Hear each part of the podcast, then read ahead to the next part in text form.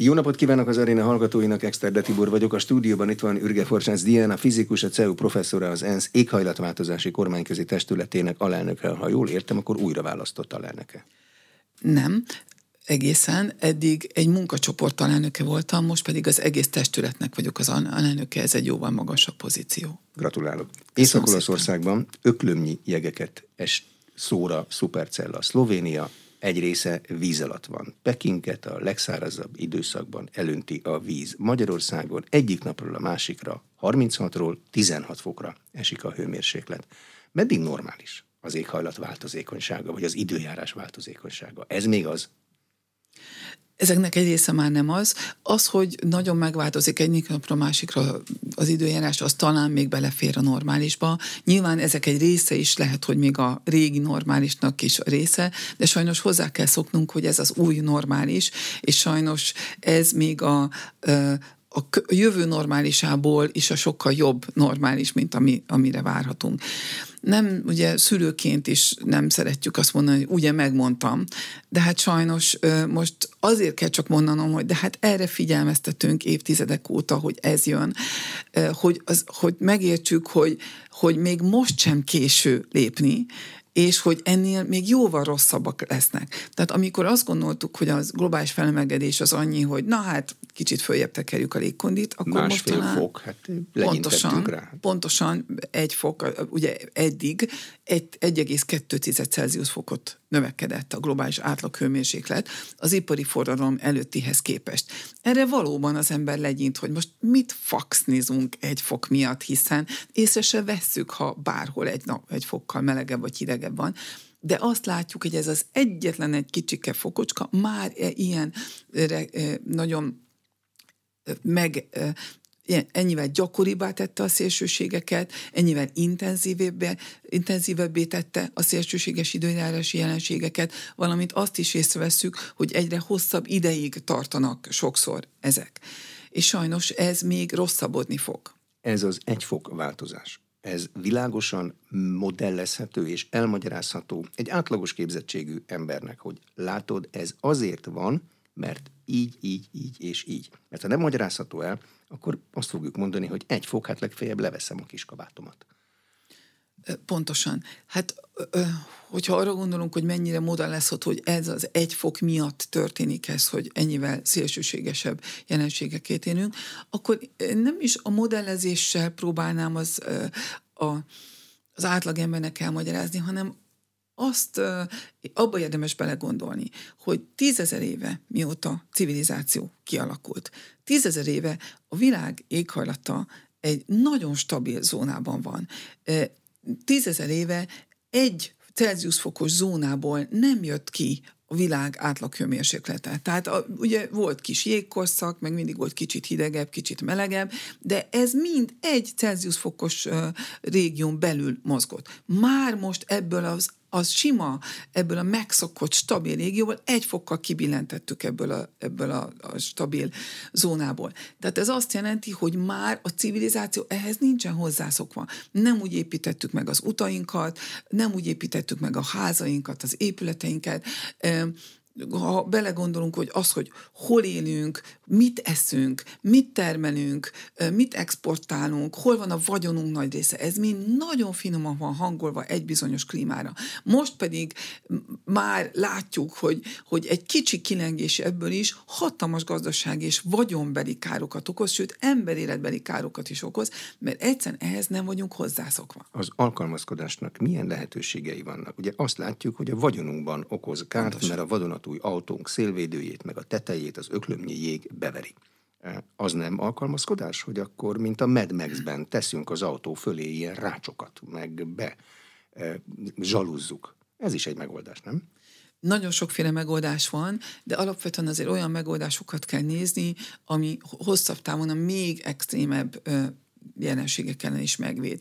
Lehet, hogy ö, ilyen Mad Max féle kalickákba költözve esetleg megvédjük magunkat, de akkor pedig, pedig mi van, ha van egy áradás, akkor nehezebben tudunk kimenekülni. Meg ugye nézzük a szlovén áradásokat, ott effektíve házakat sodort el a víz, az autók úsznak a víztetején, és így tovább, ahhoz, ahhoz a kaliszka se segít.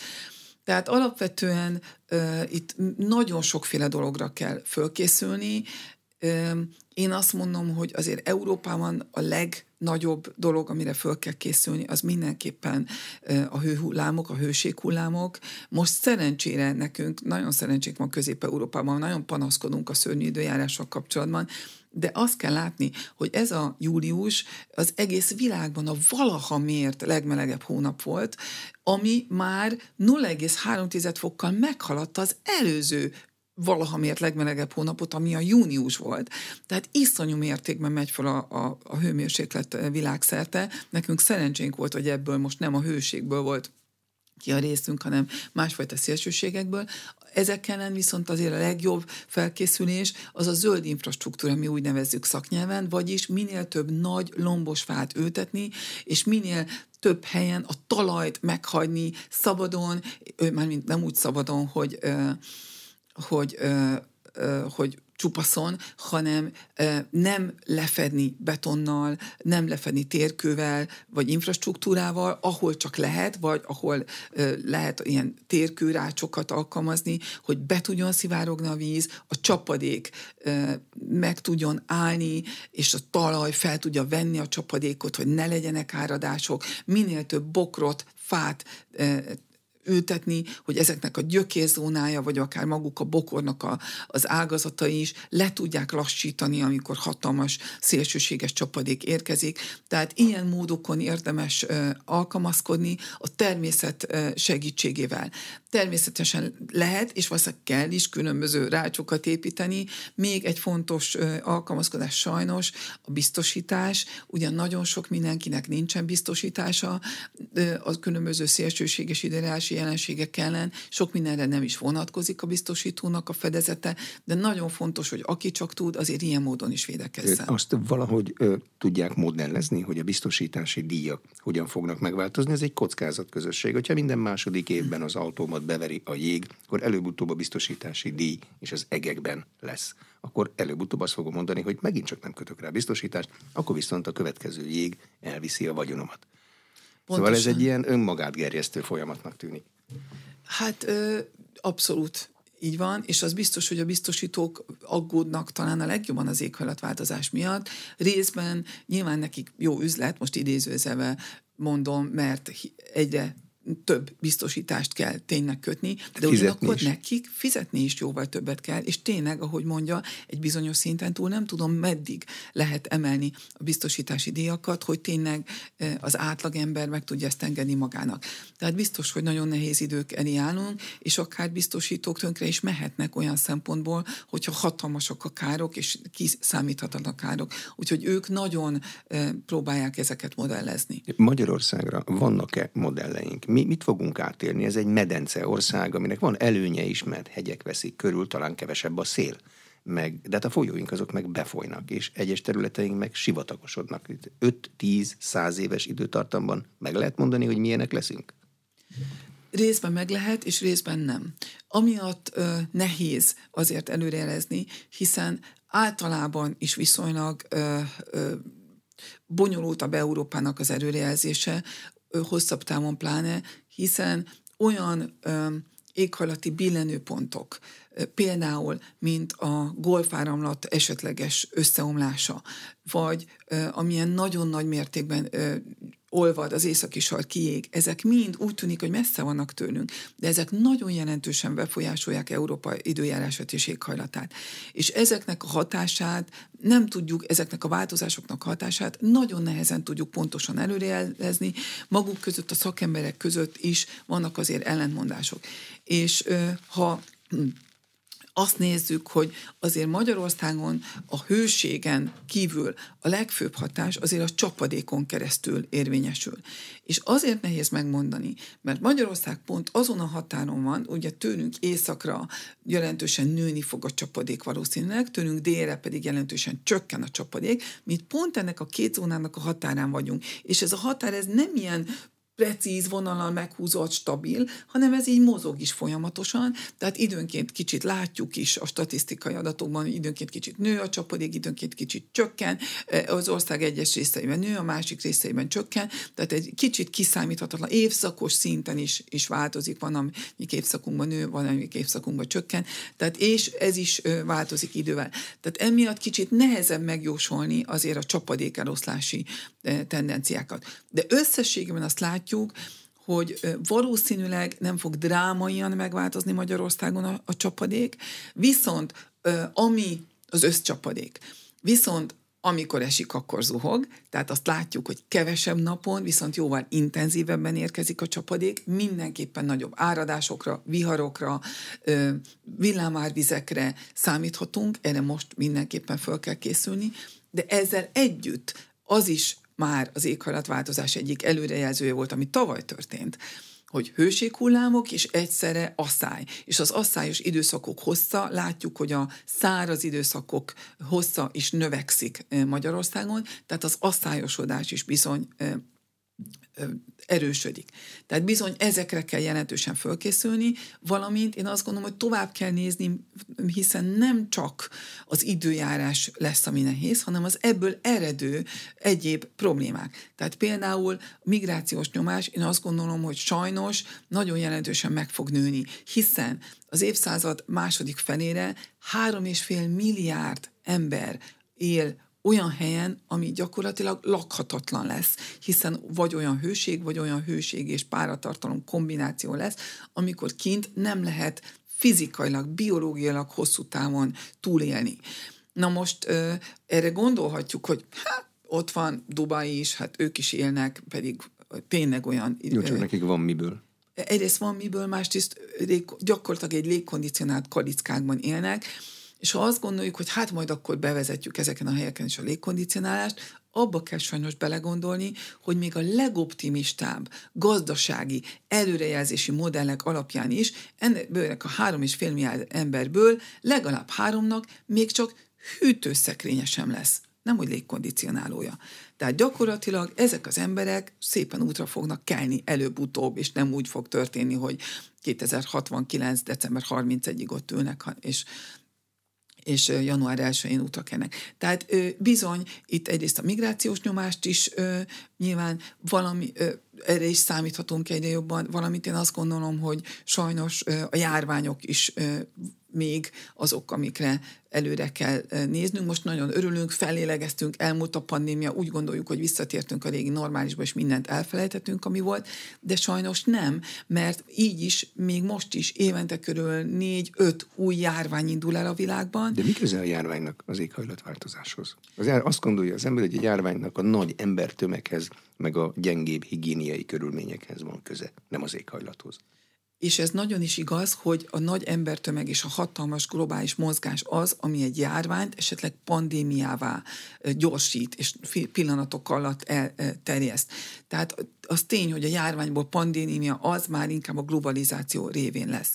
Viszont az, hogy a járványok, egyre több járvány tud elindulni, annak részben ugye a, a éghajlatváltozás is, de még inkább a biológiai sokféleségünknek a lepusztítása ez tehető felelőssé.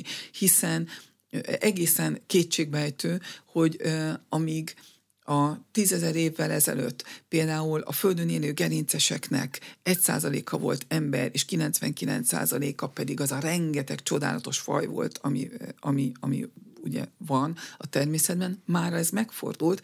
Egyetlen egy százalék a természetes, a régi sokféle gerinces, kétharmada a földön élő gerinceseknek az haszonállat, ami gyakorlatilag egy kezemben meg tudom számolni, hogy hány, faj, hány fajból van, és ugye az egyharmadik pedig az ember. Ez azt jelenti, hogy pár faj van, nagyon sűrűn él ez a faj, az ember is, és a haszonállatok pláne, bármilyen új vírus, vagy, vagy baktérium, vagy akármilyen új kórokozó pillanatok alatt el tud terjedni, mivel, és ez még könnyebben ugye átterjed az emberre, valamint a, az, az, az a pici természet, ami még van, amiben azért nagyon sok különböző vírus és baktérium és egyéb kórokozó van, ez egyre kisebb helyre szorult, egyre jobban feltöredezik, egyre több kapcsolata van az emberrel, egyre több helyen tudjuk átvenni ezeket az új vírusokat, új baktériumokat új kórokozókat, valamint az éghajlatváltozás miatt olvadó jégből is folyamatosan olvadnak ki a régi kórokozók, amiket már azt gondoltuk, hogy elfelejtettünk, és ennek eredményeképpen egyre több járvány indul el, valamint például a kórokozók terjesztő fajok például, azok is egész másfele tudnak menni. Tehát az, hogy a dengiláz, az, hogy is sokkal jobban terjed, az, hogy például Magyarországon megjelent a nyugatnílusi láz, sőt, Magyarországon lesz nem sokára az egyik legnagyobb elterjedése Európában a, a nyugatnílusi láznak. Ez mind annak köszönhető, hogy a különböző vektorok, vagyis a kórokozokat terjesztő állatok vagy mások, ezek az éghajlatváltozás révén jobb máshova tudnak elterjedni. De mit lehet csinálni? Ugye eddengilázott mondjuk egy szúnyog terjeszt. A szúnyog Pontosan. bejön egy Kínából érkező konténerben, mert a konténer nagy, a szúnyoglárva meg pici, senki nem fogja onnan kiírtani. Akkor most zárkozzunk be, mondjuk föl a kereskedelmi kapcsolatokat a világgal? Szóval két, így két járhatatlan út áll előttünk. Ez nagyon nehéz kérdés. Én azért mindenképpen azt gondolom, hogy ez tarthatatlan, ez a mértékű globalizáció, ami most van, Például az, hogyha megnézi bárki az okostelefonját, akkor ha belegondol, hogy mire azt megvesszük a boltban, akkor az 300 ezer kilométert utazott a különböző részei, alkatrészei csak azért, hogy kicsit olcsóbb legyen, és azért, hogy most a vietnámi munkaerő egy kicsit olcsóbb, mint, a, mint mondjuk a nem tudom, még a pakisztáninál is, és, és nem tudom, hol lehet még olcsóban bányászni a, a valamelyik hozzá szükséges ritka földfémet.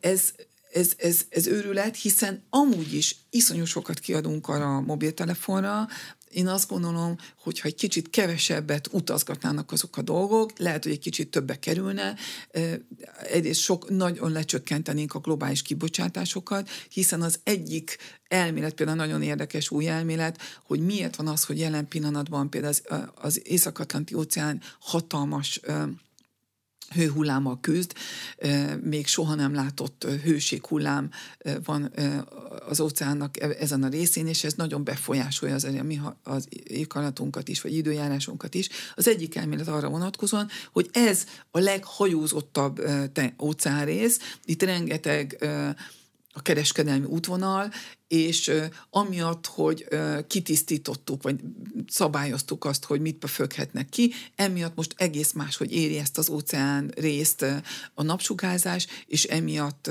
most például egy hatalmas hőség van. Nem tudjuk, azért ez nem teljesen igazolt elmélet, de minden esetre megmutatja, hogy már ezek a hatalmas globális ide-oda hajózgatunk egy-egy, csak azért, hogy a csirke olcsóbb legyen 5 forinttal című történet, ez összességében a Földet, az éghajlatunkat, a környezetünket is tönkreteszi. Én nem gondolom, hogy ez jó. Nem azt mondom, hogy be kell zárkozni, hanem valami egészséges egyensúly kellene a kettő között.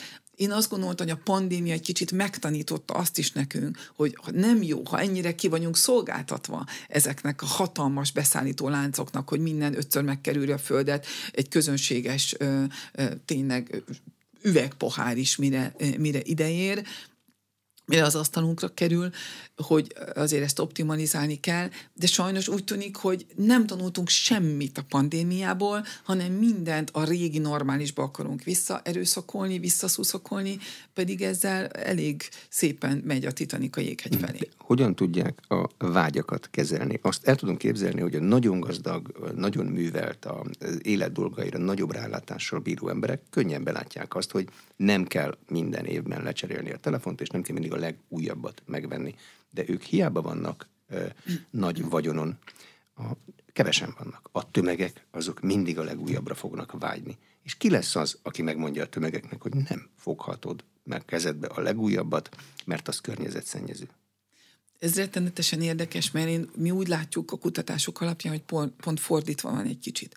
Tehát pontosan az a ö, középosztály, aki akinek úgy viszonylag már megvan azért az alapvető szükségletei, és viszonylag úgy elkezdi magát már jól érezni, az kezd először környezettudatos lenni, és ő kezd rájönni arra, hogy lehet, hogy nem kell nekem még egy telefon, lehet, hogy igazából függőséget is okoz. Lehet, hogy tehát inkább kezd visszamenni a természet irányába, a mozgás irányába, az élet minőség irányába, és nem pedig a halmozás irányába. Az első jó hír, amit ma mondott, hogy a középosztályban, és ha van, van róla felmérés, és az e, tudományos módszerrel született, akkor ez egy jó hír. Ez egy nagyon onnan jó hír. tud terjedni e, a híre a dolognak. Abszolút.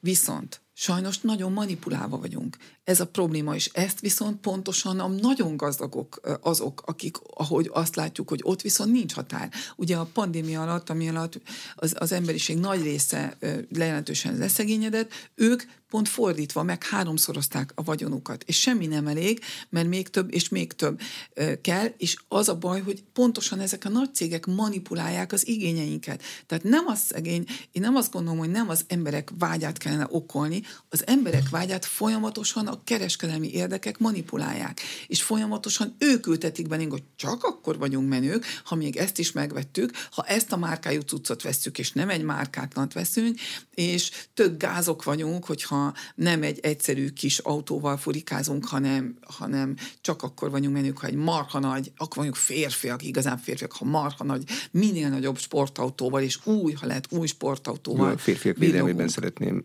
felidézni a városi terepjáróval a boltba menő 45 kilós sportos anyuka alakját. Csak Igen, teljesen igaza van, itt nem csak, nyilván nem csak a férfiak, és nem, én nem a férfiakat hibáztatom ismét, hanem én azt gondolom, hogy itt kereskedelmi érdekek próbálják olyan vágyakat folyamatosan fölkelteni bennünk, ami, ami amúgy terelhető lenne, vagy magától lehet, hogy más irányba menne. Magától az embernek alapvetően az a cél, hogy boldog legyen. A boldogság nagyon sokszor, vagy minden kutatást azt igazolja, hogy nem abból jön, hogy még több ilyen-olyan olyan cuccunk van, hanem hogy stabilak a kapcsolataink, jók az, e, jó az egészségünk, van egy rendes oktatási színvonalunk, van értelmes munkánk, ahol úgy érezzük, hogy, hogy hatásunk van, és valami jót csináltunk, ha sokat önkénteskedünk, ha közös, erős közösségünk van. Ezek senki nem, ezek mögött nem állnak kereskedelmi érdekek, ezeket nem manipulálják folyamatosan. Folyamatosan azt gondolják a reklámok velünk megértetni, hogy mi nem ezektől leszünk boldogabbak, hanem ha még többet dolgozunk azért, hogy még többet keresünk, hogy még egy pár, most nem akarom kimondani mindegy, hogy micsodát, akár autót, akár nem tudom, milyen üdítőitalt, akár nem tudom milyen, mert már nem nézek le, akár nem tudom, milyen tisztítószert, mert a hölgyek, nyilván a hölgyeket ugyanúgy lehet, és én is ugyanúgy bűnös vagyok ebben, mert nyilván nem is tud az ember ezeknek könnyen ellenállni. De mi lesz, hogyha mindenki komolyan veszi, hogy nem kell mindig mindenből új, meg másik, vagy több? Össze fog omlani a világkereskedelme akkor uh, utcára kerülnek az, azokat a termékeket előállító emberek, nem lesz szükség a munkájukra. Előbb-utóbb be fognak kopogni az állam kapuján, hogy nekem kell valamilyen pénz. Semmelyik állam nem szereti a munkanélküliséget. Igen, ezek tényleg nagyon bonyolult gazdasági kérdések. De ö, alapvetően itt nem arról van szó, hogy, hogy ö, akkor összeomlik a gazdaság, csak lehet, hogy a folyamatos növekedés ö, nem lenne meg, és jelen pillanatban ez a gazdaság úgy működik, hogy ha már nincs, ha már a cég nem adott el többet, mint tavaly, ha már nem adott el jóval többet, mint a versenytársai, akkor már ciki, akkor Beesik már baj van, akkor lemegy a részvény. El fogják adni a részvényét, itt, tönkre itt, megy a cég. Pontosan. Utcára kerülnek a munkavállalói. Pontosan, de itt kezdődik a probléma. Mert ugyanakkor ott van például néhány fantasztikus magyar cég, és akkor mondjuk még nagyon jó példákat. Én például nagyon imádom a cvakkot, meg azt gondolom, hogy a Dabner-től kezdés, bocsánat, hogy mondok cégeket, de semmi fizetés nem volt mögötte, ők például olyan családi vállalkozások, az egyik az már több mint 200 éve Magyarországon, a másik is jó sok évtizede, akik ellenállnak ennek, akiknek nem az a fő cég, hogy még többet, és még mindenkit lepipálni, azt mondják, hogy lehet, hogy elég annyi, amennyi nekem van. Ez tök jó, hogy ennyit eladok, nem kell nekem jövőre többet eladni. Ugyanúgy a Dabner ellenállt annak, hogy egy franchise legyen belőle, és minden tele legyen a világon Dabner márkával, és mégis évtizedek óta a Magyarország kedvenc cukrászdája. És így tovább. Tehát azt gondolom, hogy lehet azért ennek valahol ellenállni, csak rettenetesen nehéz, mert a, aki már tényleg tőzsdén van, aki már ö, benne van a gazdasági rendszerben, az nem így működik de alapvetően nem menne tönkre a gazdaság, különösen jön a mesterséges intelligencia, egyre inkább attól félünk, hogy úristen elveszi a munkahelyünket, pont ez egy nagyon jó ötvözete lenne több probléma megoldásának, hogy hogy leszokjunk a folyamatos növekedési kényszerről. Persze vannak még népcsoportok, abszolút, vagy vannak még csoportok, akiknek nagyon fontos még növekednie, de akik már elértek egy bizonyos szintet, ne az legyen a növekedés, hogy még többet veszek, hogy még többet keresek, hogy még több cuccot vehessek, és utána még hamarabb eldobhassam, hanem, hogy hanem például a munkaidő csökkentés. Jobb legyen a work-life balance, több időm legyen magamra, az egészségemre, a családomra, és akkor a munkanélkül, a mesterséges intelligenciából eredő esetleges, bár ugye ezt sem egyezik ebben mindenki meg, de azért valószínűleg néhány fajta szakma az egy kicsit fölöslegesé válik, hogy összességében ne legyen munkanélküliség, és ugyanakkor ezt a növekedési kényszert csak folytassuk. Azt gondolom, hogy igenis ez a megoldás, hogy munkaidőcsökkentés és, és a növekedési kényszerről való leszállás. Én azt gondolom, hogy összességében lehet olyan modell, hogy ez ne okozzon gazdasági összeesést. Lát arra gyakorlati példát, hogy a munkaadó elfogadja azt, hogy valaki nem akar annyit dolgozni az élet, pihenés, egyensúly kialakítása érdekében?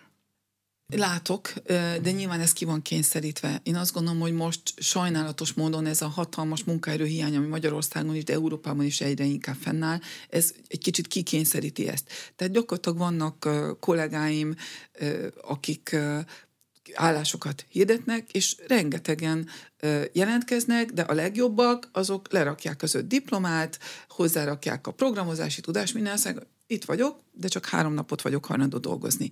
És ha kell a jó munkaerő, nincs más választás, föl kell úgy venni. Most ez nyilván akkor arányos fizetést jelent, tehát nem azt jelenti, hogy, hogy három napért kérem az öt napi fizetést, de akkor ennyit dolgozom. Így jó, akkor több embert kell fölvenni, ugyanarra a munkára, viszont viszont azoknak, azok az emberek boldogabbak, sőt, egyre több kísérlet van arra, most ö, ö, azt hiszem Finnországban volt, de azt hiszem Európa szerte is volt egy kísérlet rá, hogy ö, egyébként ugyanannyi fizetésért csak négy napot dolgoztak az emberek, és az igazolódott, hogy igazából hatékonyabbak voltak, termelékenyebbek voltak. Tehát igazából lehetséges, hogy ha okosan csináljuk, akkor a meglevő fizetésekkel is át tudnánk térni esetleg egy négy napos munkahétre, hiszen ha az emberek általában kipihentebbek, boldogabbak, nem kell aggódni a gyerek miatt, el tudom vinni van, amikor rendesen orvoshoz, pihentebb vagyok, jobban tudok koncentrálni, jobban ott tudok lenni azon a négy napon, sőt, benne vagyok abban a rutinban, négy nap alatt jobban oda teszem magam, és jobb eredmények jönnek. Ezt mutatják az eddigi kutatások. Persze nyilván azért jóval nagyobb kísérletek kellenek, hogy ezt igazolják, de azt gondolom, hogy van erre esély, hogy ebbe az irányba el tudunk mozdulni. De a boldog ember annak kisebb a kibocsátás, mert el tudom képzelni simán, hogy három napot dolgozom, a maradék négyen pedig minden nap elmegyek és eszek egy jó sztéket elég nagy lesz tőle a kibocsátásom. Lehet, hogy nem ezt fogom csinálni, lehet, hogy biciklizni megyek, és akkor kisebb a kibocsátásom, de ki tudja?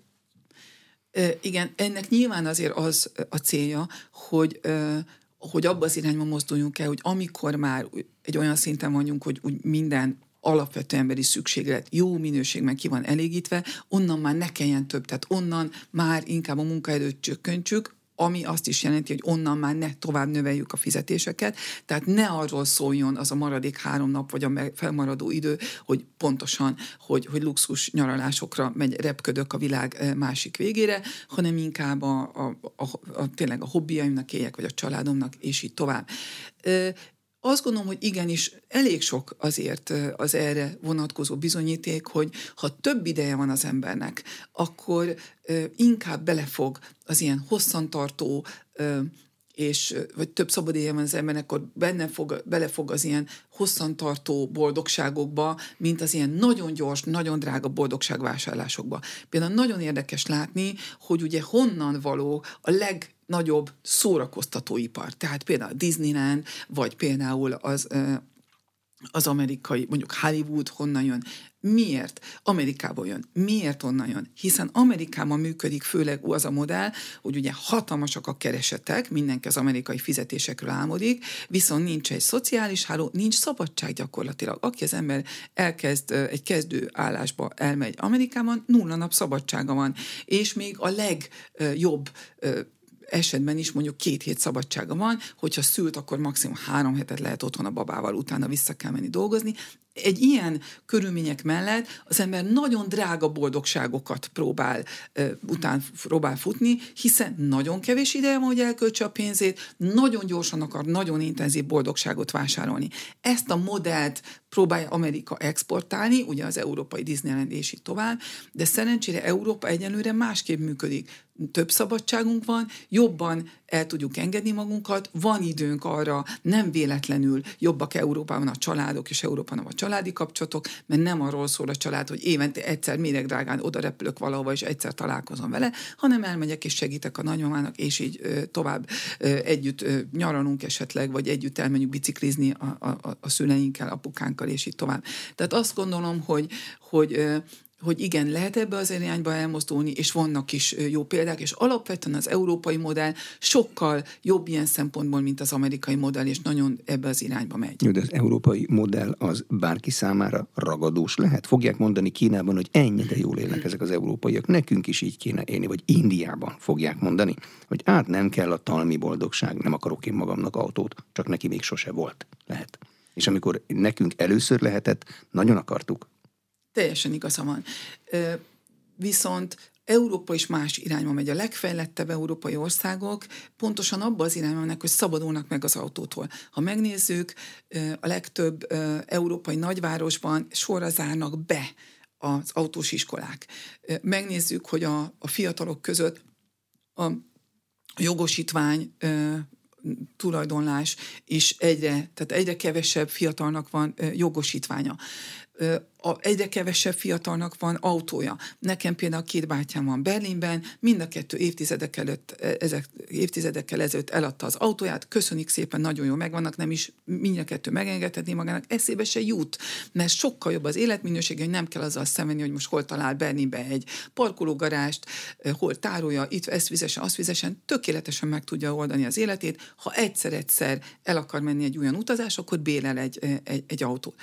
Tehát Nyugat-Európában is ebbe az irányba megy a modell, hogy azt veszik az emberek észre, hogy az autó sokkal nagyobb macera, sokkal nagyobb anyagi nyomás, mint amennyi pluszt ad, ahhoz képest, amit alternatíva más módszerekkel meg tudok kapni, sokkal olcsóban és kötöttségek, felelősségek és nehézségek nélkül, hogyha meg tudunk attól a kereskedelmi nyomástól szabadulni, hogy ez nem egy státuszszimbólum, mert most már a kütyük a, a státuszszimbólum sokkal inkább, ebbe az irányba megy Európa. Azt látjuk, hogy az ázsiai országok is a, a, a fejlődő nagyon feltörekvő, nagyon fejlődő országok is sok ebbe az irányba megy. Például a megosztott közlekedési rendszerek Kínában sokkal elterjedtebbek, mint Európában, sokkal a, a tőzsdén sokkal nagyobb a nyereségük, és sokkal jobban fejlődnek, mint akármilyen hagyományos közlekedéssel kapcsolatos cégek.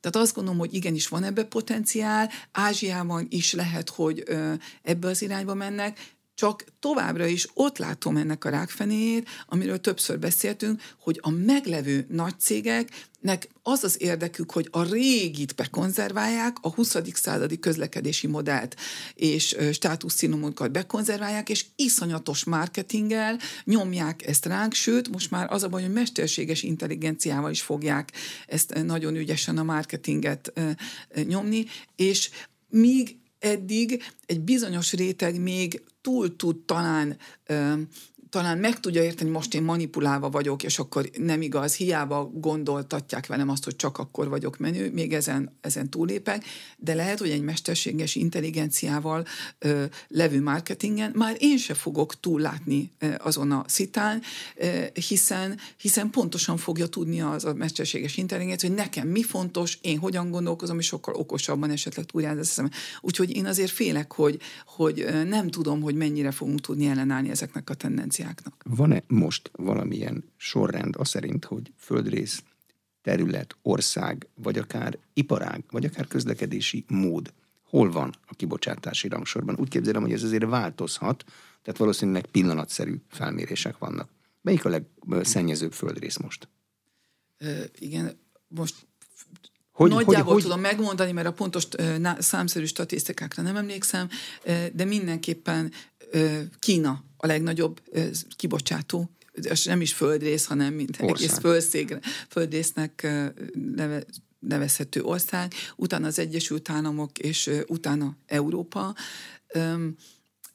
de nagyon jönnek föl a többiek is, és azért amikor mindig Kínára mutogatunk, mert rengeteget mutogatunk Kínára, akkor azért azt nagyon fontos látni, hogy Könnyű rájuk mutogatni, de igazából az ő kibocsátásuk egy viszonylag jelentős részért mi vagyunk a felelősek. Amikor levesszük azt a nem tudom milyen telefont, a Huawei telefont, vagy akármit, vagy e, szinte bármit, most már néha, amikor csirkét veszünk, az is, de, de akármelyik bútort veszünk, vagy szinte bármi, e, amit Kínában gyártanak, az, e, azt ott gyártják, tehát az, az a kibocsátás, az nekik van elszámolva, de mi fogyasztjuk el, mi élvezünk ezeknek az előnyeit. Tehát igazából gyakorlatilag az ő kibocsátásuk nagy részéért is mi vagyunk felelősek. Ugyanígy, amikor marhára szidjuk az amazóniai erdőírtásokat, és azokat a szörnyű, gonosz afrikai országokat, akik írtják az erdőt, azt elfelejtjük hozzátenni, hogy a mi samponunkban van mondjuk az a,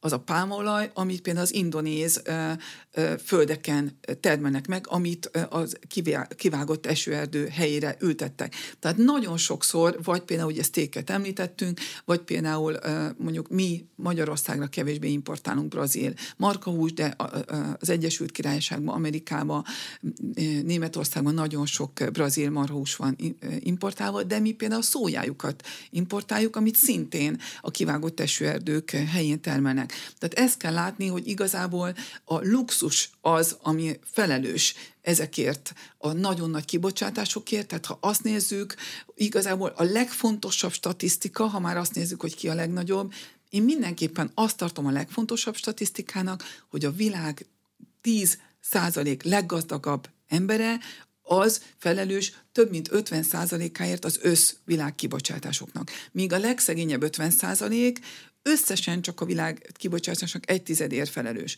Tehát akárhol él, és akárhol van a kibocsátás, igazából a leggazdagabbak tudnának a legtöbbet tenni, és nekik van lenne a lehetőségük is legtöbbet tenni. Tehát én azt gondolom, hogy így a legjobban érdemes nézni. De hogy lehet a leggazdagabbakat rávenni? A Bono mondjuk a klímakonferenciára támogató fellépésre a saját jetjével fog menni. A Igen. kikötőbe a saját hajójával fog menni. Ha beröffenti tízezer liter gázolajat már ott csak a kikötőben való mozgáshoz elhasznált. De ő segíteni akar. Hogy lehet rá nem, Nem, nem? Ö, nem akar segíteni, vagy lehet, hogy azt mondja, hogy segíteni akar, de ez is egy nagyon-nagyon szép zöld mosás, Tudom, a kollégáim azt szeretik használni zöldre festés, én a zöldmosás szót jobban szerettem, mert ez a pénzmosáshoz jobban lit, literál, és, és azt gondolom, hogy jobban kifejezi a, a dolog lényegét. Amikor szóban nagyon szép zöld vagyok, de igazából amit csinálok, annak a lényege, az, az rettenetesen környezetszennyező. Tehát amikor a színészek, és most nem akarok neveket mondani, mert, ne, mert most nem egy-egy emberről van szó, azt a fantasztikus klímafilmet megcsinálta, ami végig járt a világot, de arról szól gyakorlatilag, hogy ő itt repül, ott repül, amott repül a, a klímaváltozás jelei fölött, és akkor szörnyűködik, hogy milyen szörnyűen olvad egy és így tovább, de akkor ne röpködjön magán repülőgépen. Igen, de a klímakonferenciára is repülővel Pontosan. szokás menni, mert messze Igen. van, át kell Igen. menni az óceánon. Hogyha... Én azt gondolom, hogy nagyon jó, hogy erről beszélünk, beszélünk, egyre többet kell erről beszélni. Én azt gondolom, hogy ez nem fenntartható. Nem fenntartható az, hogy a magánjetek, a magánrepülők nem fenntarthatóak, azt gondolom, sajnos egyre több ország gondolkozik azon, hogy esetleg betiltja őket, nagyon nehéz lesz, mert ugye tudjuk, hogy pont a leggazdagabb réteg a legbefolyásosabb. Hát az jár vele, aki pont, betilthatja. Pontosan, ezért nem nagyon fog megtörténni, de ha egy egész ország követeli, hogy bocsánat, azért áradtam el, vagy azért halt meg a nagymamám, vagy, a, vagy, a, vagy azért koraszült a, a feleségem, mert uh, itt maguk magán repülőképpel furikáznak, akkor azért előbb-utóbb talán uh, talán elég lesz ez ahhoz, hogy elgondolkodjunk, és tehát azt kell elérni, hogy ciki legyen magánrepülőzni, hogy ciki legyen nagyon nagy jachtokkal körbefurikázni a világot, hogy megértsük, hogy nem jó például, nem is tudom, hogy hívják magyarul ezt a amikor jacht, ilyen hatalmas cirkálókon elmegyünk nyaralni. Ez a világ körüli turista hajózás. Igen, Szá- turista, szállodahajó. A szállodahajó. Tehát ez a szállodahajózás nagyon-nagyon menő, de tudni kell, hogy sajnos az egyik legszennyezőbb és legjobban kibocsátó nyaralási forma, tehát ezekről sajnos le kell szokni, és ha ezt minél jobban tudatosítjuk, azt gondolom, hogy lesz egy olyan nyomás, hogy, hogy már most is próbálják azért ezt, ezt, ezeket eltitkolni, de de ha lesz egy nyomás, akkor talán előbb-utóbb megváltoznak, hiszen ők tehetnek a legtöbbet, és pontosan ezek, és nem szabad hagynunk az önmosást. Nem szabad hagynunk azt, hogy, hogy, hogy zöldet beszéljünk, és közben pedig mi szennyezzük legjobban a környezetet. Alkalmazkodási stratégiákról beszéltünk nem olyan nagyon régen. Hova kell koncentrálni a városokra, ahol az emberi népesség jelentős része él, vagy a vidékre, ahol viszont az élelmünket termeljük meg? És azt meg az asszály útja. Város, a központ vagy vidék? Nyilván mindenhova. Mindenhol nagyon fontos alkalmazkodni. Végesek az erőforrásaink. Ez teljesen jogos, ez teljesen jogos, de ahogy elmondta, sem élelmiszer nélkül nem vagyunk meg, már pedig pontosan, ahogy elmondta, nagyon nagy gondban van az élelmiszerbiztonságunk. Ez tavaly, a tavalyi nyár azt gondolom, hogy nagyon jól megtanította. Nem csak Magyarországon, hanem világszerte. És azt kell látni, hogy az éghajlatváltozás az egyéb problémákat jelentősen fölnagyítja. Tehát az, hogy tavaly a kukorica termésünk tönkre megy, tönkrement, a háromnegyede, az fölnagyította a háború hatását, hiszen e, még ilyen esetekben akkor Ukrajnából sikerült behoznunk egy nagy rakás, olcsóbb e, gabonát, itt a háború miatt az nem jött, valamint pontosan még Indiában és Afrikában is szárazság volt, az az exportforrások is, vagy nekünk importforrások is beszűkültek, emiatt nagyon fölment az élelmiszer ára. Ezt kell látni, hogy fölnagyítja az egyéb hatásokat, tehát nagyon fontos az élelmiszerbiztonság, és sajnos ezt ideig, óráig lehet kezelni, de az igazi, az egyetlen megoldás erre sajnos csak az, hogy megállítjuk az éghajlatváltozást, hiszen egy bizonyos hőmérsékletemelkedés fölött az egyetlen gabonatermő vidékek gyakorlatilag Oroszország és Kanada oda fölmennek a gabonatermelő zónák. Már most látjuk, hogy egyetlen egy fok melegedéssel a gabonatermő, tehát a, a, a föld kenyeres kosarai, hogy angolul nevezzük, tehát a gabonatermő vidékek, már most följebb kúztak, már most látjuk, hogy a burgonyát nehezebb itthon megtermelni, a kukoricát jelentős öntözés nélkül egyre nehezebb lett megtermelni. Biztos, hogy Oroszországtól és Kanadától akarunk az egész világ élelmiszerellátása szempontjából függni? Nem hiszem. Muszáj megállítanunk. Ugyanakkor a városok is nagyon fontos, hogy elmondta, hiszen Európában a népesség több mint háromnegyed a városokban él.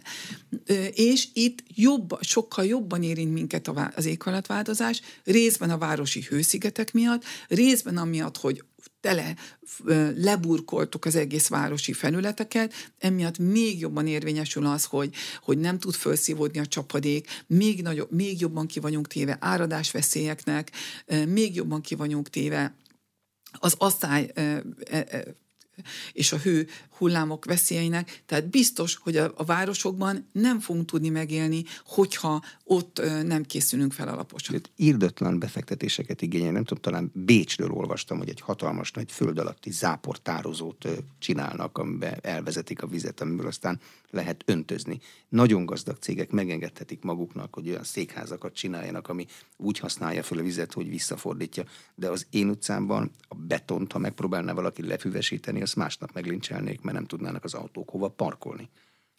feltétlenül nem az utcát kell föltörni nyilván, viszont a parkolóhelyeket nyugodtan lehetne gyeprácsá változtatni, és azért nagyon sok helyen, vagy ha nem is nagyon sok helyen, de nagyon örülök, hogy sok helyen látom, hogy most már parkolóhelyeket, bekötő utakat nem csinálnak, nem betonoznak, nem térkövetsznek le, hanem, hanem gyepráccsal burkolnak. Igen, mindent meg lehet oldani drágán is, nagy befektetéssel. De én azt gondolom, hogy különösen a városokban, vagyis nem azt gondolom, tudom, ezt mutatják a példák és, és a tudományos eredmények, a természettel együttműködve nagyon sok olyan megoldás van, ami igazából összességében még olcsóbb is. A gyeprágy olcsóbb, mint egy hatalmas nagy betonozás, amit folyamatosan újra kell csinálni.